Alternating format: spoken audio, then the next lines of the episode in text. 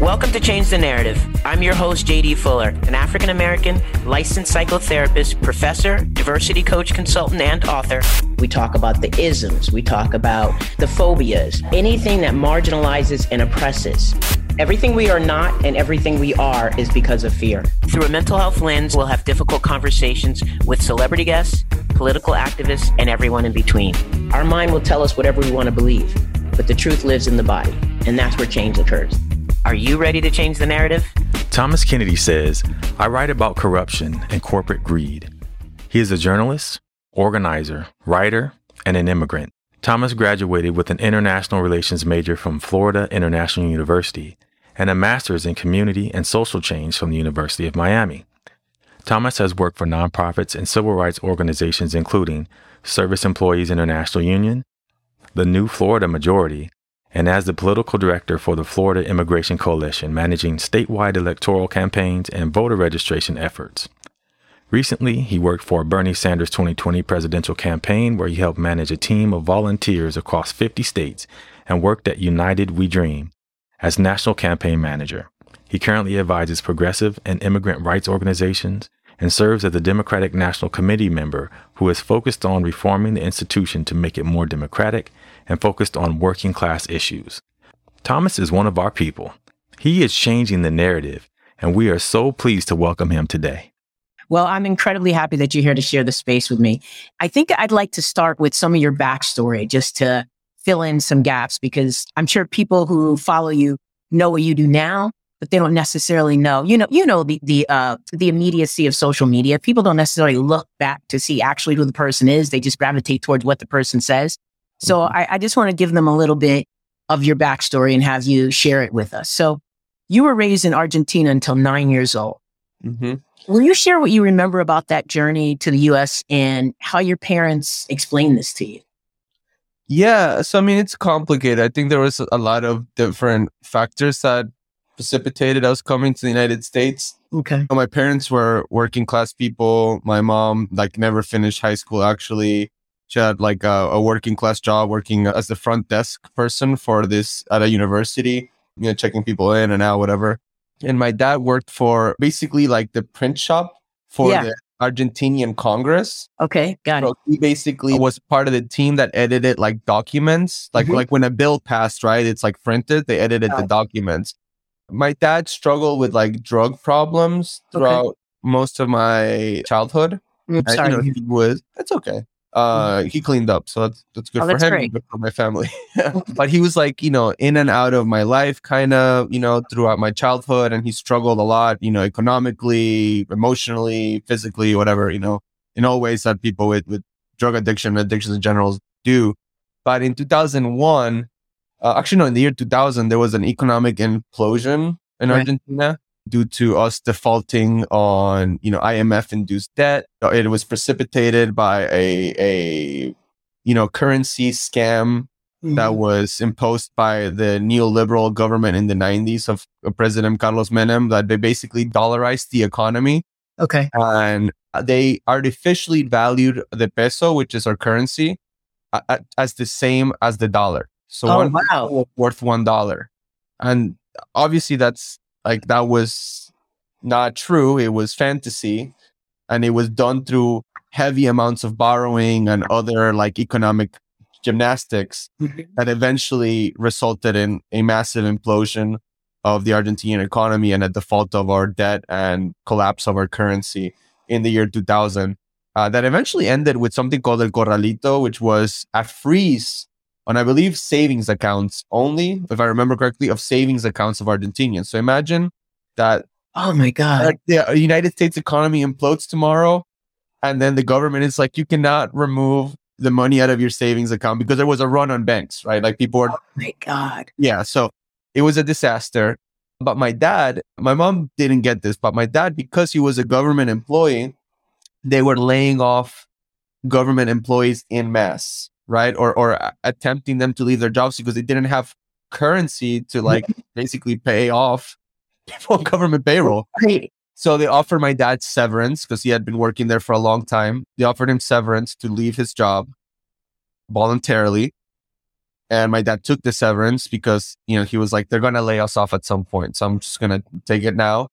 And because he also wanted to take the money and move to the United States. Okay. Basically try to clean up here, you know, away from, that's like something that, you know, like they tell people who struggle with addiction, like remove yourself from bad environment. Right. So he took the money and he decided to move here.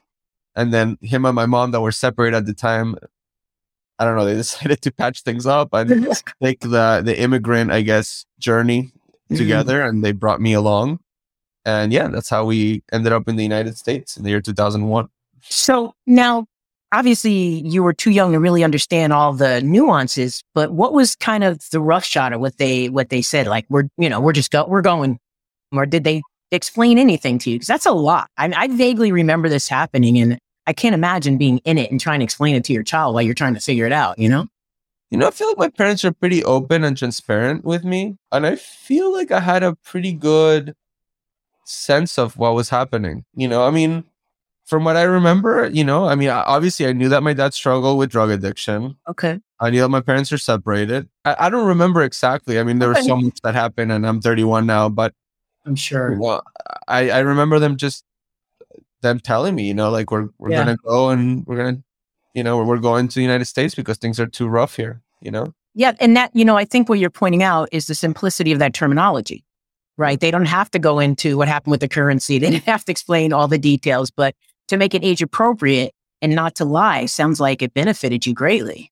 I think so. And I remember, you know, yeah, I remember my dad actually when I was very young, I think maybe like 7 or something. He like sat me down and he like told me, he's like, I know I have a drug problem. And he explained to me what addiction was. And, you know, it was like a heavy conversation. Yeah, for sure. And I don't know if it was age appropriate, but I kind of like appreciated like back. I have a memory of it. And I think it was the right thing to do at the time because it helped me understand more of my dad's situation, you know? So I just think they were very open and transparent with me. And yeah, and I think I had like a full ground or as much as a child can have in terms of asking the situation. Mm-hmm. I remember just, you know, having it. In the world of decolonization, which we're all placing great emphasis on, I think it's really important to note that what's age inappropriate may be culturally appropriate. And so I think we have to start to wrap ourselves around that. We're not necessarily looking through a Eurocentric lens of what is appropriate and not appropriate because cultures vary and what works for them. And it sounds like, you know, you and your family figured out, which is amazing. So, yeah. And it could vary at the individual level too, right? Like however your relationship is with your child or your loved ones or your family. I mean, sometimes, you know, you might just feel the need to share. Yeah. It can be so different. I agree that it's definitely, you know, it's all about the individual. I just think as coming from collective cultures, there is a map, you know, for some things, even if it's not conscious, it's in there. But, you know, I also think it's pretty incredible that you said in your bio that you lived undocumented as an undocumented person for over a decade, you know, and did you ever see Living Undocumented 2019 Netflix documentary? No, I haven't seen it. It was unbelievable. And it left such an impression on me. And I'm wondering, what was the most challenging part of your experience growing up? Yeah. So that's another thing I think that my parents are really transparent about, the undocumented experience. So, okay. So we came here in the year 2001, right before the 9/11 attacks, I think. Oh, okay. Like we might have gotten here around like February or March. Oh, not right before, but like the year out. Yeah, my dad and mom. They like so. My dad's sister lives in New Jersey, okay, and she has like she's always had papers. So I think he had this like fantasy that like, oh, I could just get to the United States, and then like my sister's gonna petition me, and like we'll figure it out, and you know what immigrants do. Sure. And then he got here, and he realized that like, oh wait, this is actually a lot more complicated than, you know, whatever I painted in my head. Right. I think the 9/11 attacks happened and that like severely restricted immigration laws. Right. That's where ICE came about, DHS, the Real ID Act, you know, restrictions on like getting driver's licenses in state, you know, everything changed. Everything got more difficult. And whatever my dad was intending to do just got blown up. We came here with tourist visas, right? Like we didn't cross the border. So we were a little bit luckier in the sense that we came here with like that, like, you know, ramp of just like, we had like initial documents, you know, we were able to get like initial, like my dad was able to get a driver's license. But then immediately like your tourist visa ends after 3 months and we were left undocumented. My dad was the only one that was able to secure a driver's license, but after that driver's license expired, he was left without a driver's license. Oh, wow. And in terms of growing up, what was the most difficult thing? I work in immigration stuff now, and I've had a lot of undocumented friends. And, you know, a lot of parents don't tell their children that they're undocumented. I know. It's a very, you know, and no aspersions, no judgment cast on that because it's a difficult situation to maneuver and everybody does their best. But, you know, I've heard a lot of stories of just like kids that like graduate high school or like they go to like try to get their permit, you know, like late into high school and then they run into a roadblock. And that's when their parents are like, yeah, look, actually, you don't have papers. You can't do all that. Wow. So obviously you can imagine that's quite a shock for my parents were always from day one, from very early on. They told me like, you don't have papers. It's going to be different. There's a lot of like, you know, blocks and obstacles that we're going to have. So I had like, I appreciated that because I like I had that like expectation, I guess, of my life. But I will say that after, when I became the first time that I remember truly feeling like, damn, this is going to be a problem was in sophomore year. Sophomore year high school is when people usually get their permits, their driving permit. And they do so, at least at the time, I don't know now, but they do so in Miami-Dade Public Schools. You can take an elective, which is like driver's ed. And at the end of driver's ed, they give you your permit and, you know, you can drive whatever.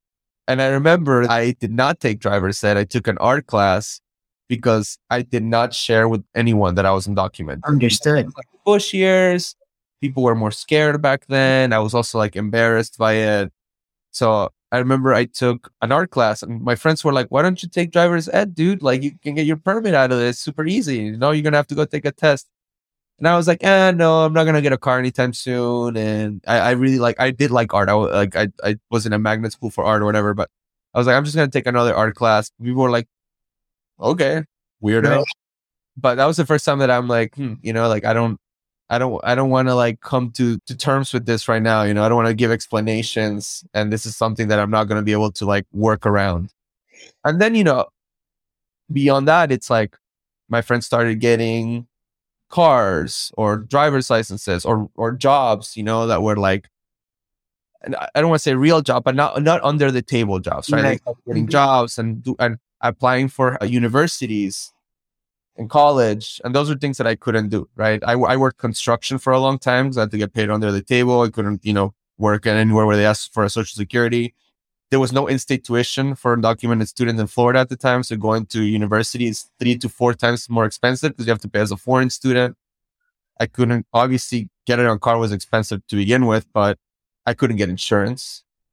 I couldn't get a driver's license. So all these things, I all of a sudden, the older I got, the more I saw like doors closing around me, you know, and like different barriers that I was like, I'm not going to be able to work around this obstacle. Like I'm stuck. You explained that so incredibly well. At some point I stopped breathing, you know, because I felt the pressure that, you know, you had to navigate in adolescence, which is already a tumultuous time for a human being. And for you to, it sounds like having the awareness prepared you. And at the same time, there was so much grief for you to manage because your experience was different.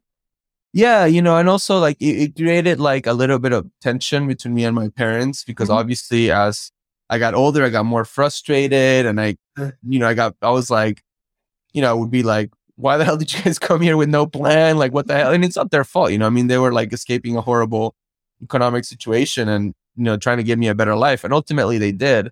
So it is a horrible situation for both parents and a young person and just like the family nucleus to just, A, for the parents, because the obstacles that they face on their day-to-day lives and their own goals. But then, you know, having a child or like a young person that's like, you know, they have their whole life ahead of them or whatever. And just from the get-go, from the starting line, right? All of a sudden, you know, you can't pick up speed. You're starting, you know, with like fucked up. You know? Yeah, yeah. So it's very, very frustrating. And you feel like you're going to get stuck. You're going to get left behind. And, you know, that's like the most important, not the most important, but that's like an important time of your life for you to hustle and make moves, right? And yeah, it was very frustrating. It was very scary too. You know, I was like... Go ahead, finish that thought. I just wanted to add something. No, last thing, you know, we live in this like hyper-capitalist competitive society, you know, where it's like you're pressured to want to, you know, make something of yourself. And there's also something inside of you that inherently you want to be productive, you want to contribute, whatever. You get pulled in all sorts of directions, but especially in this sort of society that emphasizes competition and making it so much from the beginning, you feel like you're not going to be able to. It's insanely stressful. It's a constant reminder. You know, I can relate to that as an African American. You know, we don't have the immigrant experience, so we don't have the same fantasy about America and what it's going to be like. But there is this constant pressure of what you're not going to be able to do and trying to fight against that. And one of the things that you said so clearly that I think is a big part of the journey of immigration is the burden of shame and guilt. The fact that your parents are holding this burden of, did we make the right decision? And our child is struggling and you can't really articulate it developmentally enough to let them know, hey, I get what you did, but I hate what you did because it's really hard on me. There's no real role modeling for that sort of exchange. So there's some adolescent angst that just can't be articulated clearly. And I'm sure they're just trying to let you know they're doing the best they can. In retrospect, it's a lot easier for you to see. But you had a right to feel as frustrated as you did during that time. That's a lot to navigate. Yeah, I don't know if I had a right. It's just what you feel, and people are people. I have a great relationship with my parents and I loved them even back then. But now I look back on it and I almost feel like a sense of shame. Then again, you just feel so frustrated at the situation, right? We came here in 2001 and I ended up getting my papers around 2014, I think. I remember very well. But like 12 years later, I remember like we would say things like, well, you know, like when I was in like middle school, something like they're like Congress is going to do something, right? Like they're going to pass like, you know, immigration reform or amnesty or, you know, whatever you want to call it, right? Like they called it amnesty last time when Reagan did it in 1986. Yeah. Now they call it immigration reform, you know, path to citizenship, whatever. It'd be like, they're going to do something. And then like a couple of years later, well, they're going to do something. And then a couple of years later, well, something's, you know, and even to this day, I mean, I came here in 2001. It is August 8th of 2022. There has not anything passed. Right. Nothing. Not even a piecemeal for farm workers, for TPS recipients, for DACA recipients. Nothing. So we can get into how I got my papers later. But if I would have been just like waiting, I would still be in limbo. You know, like many people are. That just goes to show you. I just say that because I was frustrated. And a lot of people are frustrated because they don't see the light at the end of the tunnel.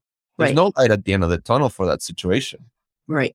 And so I want to emphasize that you're absolutely, it's not right or wrong, but I'm in agreement with you that it's not you had the right. It's more like it's understandable, you know, because in order for you to be right, your parents would have to be wrong. And that's not what I'm saying. So thank you for clarifying that. It's more like the whole situation is overwhelming. How could you not be overwhelmed as a human being and respond as such?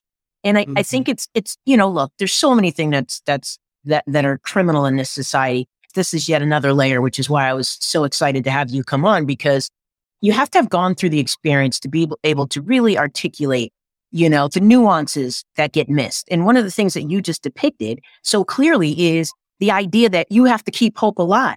Like this is, you know, just another administration, just maybe another administration, like it's coming. And at some point you have to look at it and say, okay, what is it? You know, how do we manage this effectively? And there has to be a sense of hopelessness. And at the same time, you don't want it to be for naught, but I understand that inner conflict. That's real, very, very real. Yeah. And one thing actually I also want to add that I often think about and I don't say this to virtue signal, but it's like a real thing that I've thought about a lot as I grew up, is like the question of privilege, even in an unprivileged situation.